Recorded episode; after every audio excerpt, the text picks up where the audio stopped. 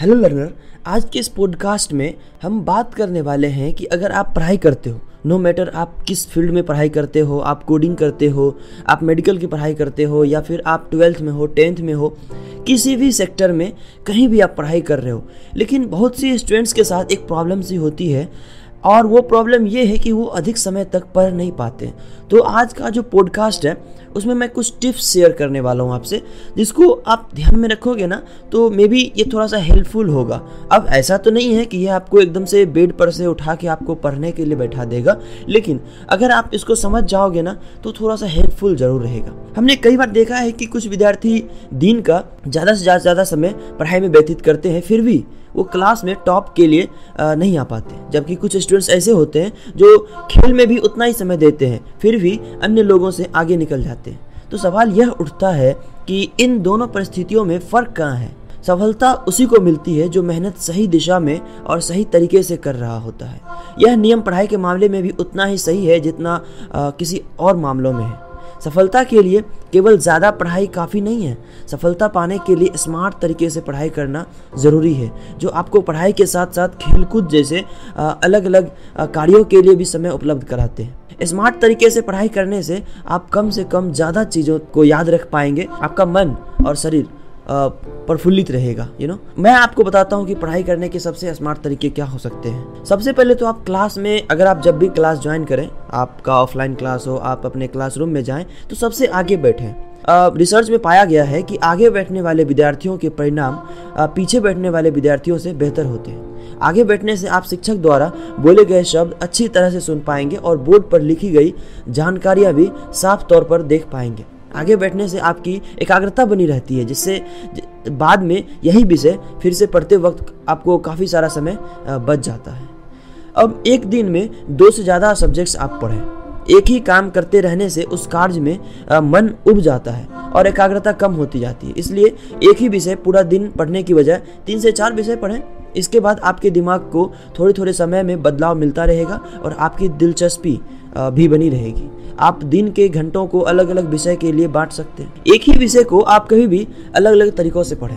पढ़ी हुई चीज़ों से सुनी हुई चीज़ें ज़्यादा अच्छी तरह से याद रहती है और सुनी हुई चीज़ों से देखी हुई चीज़ें बेहतर याद रहती है। इसलिए हर विषय को अलग अलग माध्यम से पढ़नी चाहिए।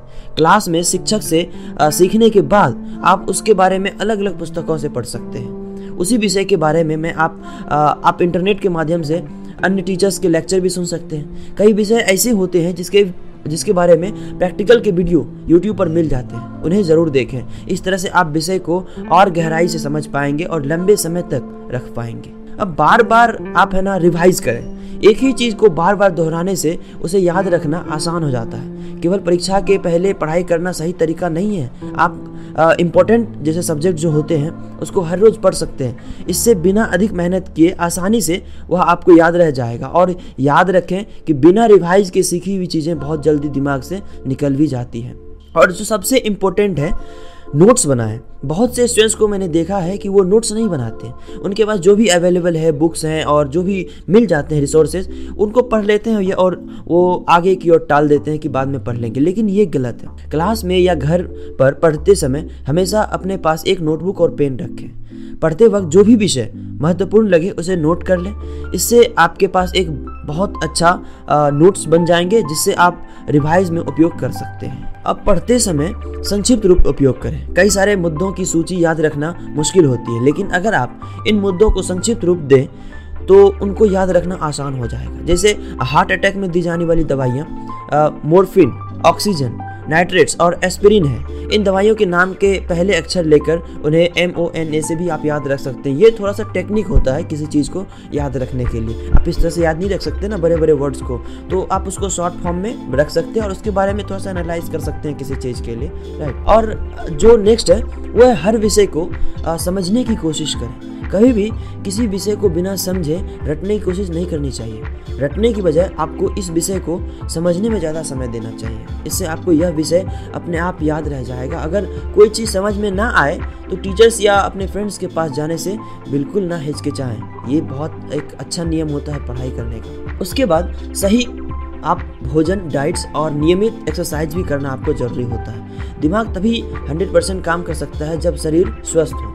इसीलिए हेल्दी डाइट्स लें जैसे कि हरी सब्ज़ियाँ फल फ़िश अंडे या दाल, ऐसा कुछ खाएँ। नियमित रूप से कम से कम आधे से एक घंटा व्यायाम या एक्सरसाइज ज़रूर करें। और बहुत से लोगों को मैंने देखा है कि पढ़ाई में इतना ध्यान देते हैं, लेकिन इंटरटेनमेंट या फिर थोड़ा ऐसी चीज़ें जो दिमाग को हल्का कर सके फ्री कर सके, वो नहीं करते। पूरा दिन पढ़ते रहने से दिमाग की याद रखने की क्षमता कम हो जाती है, आपको पता है?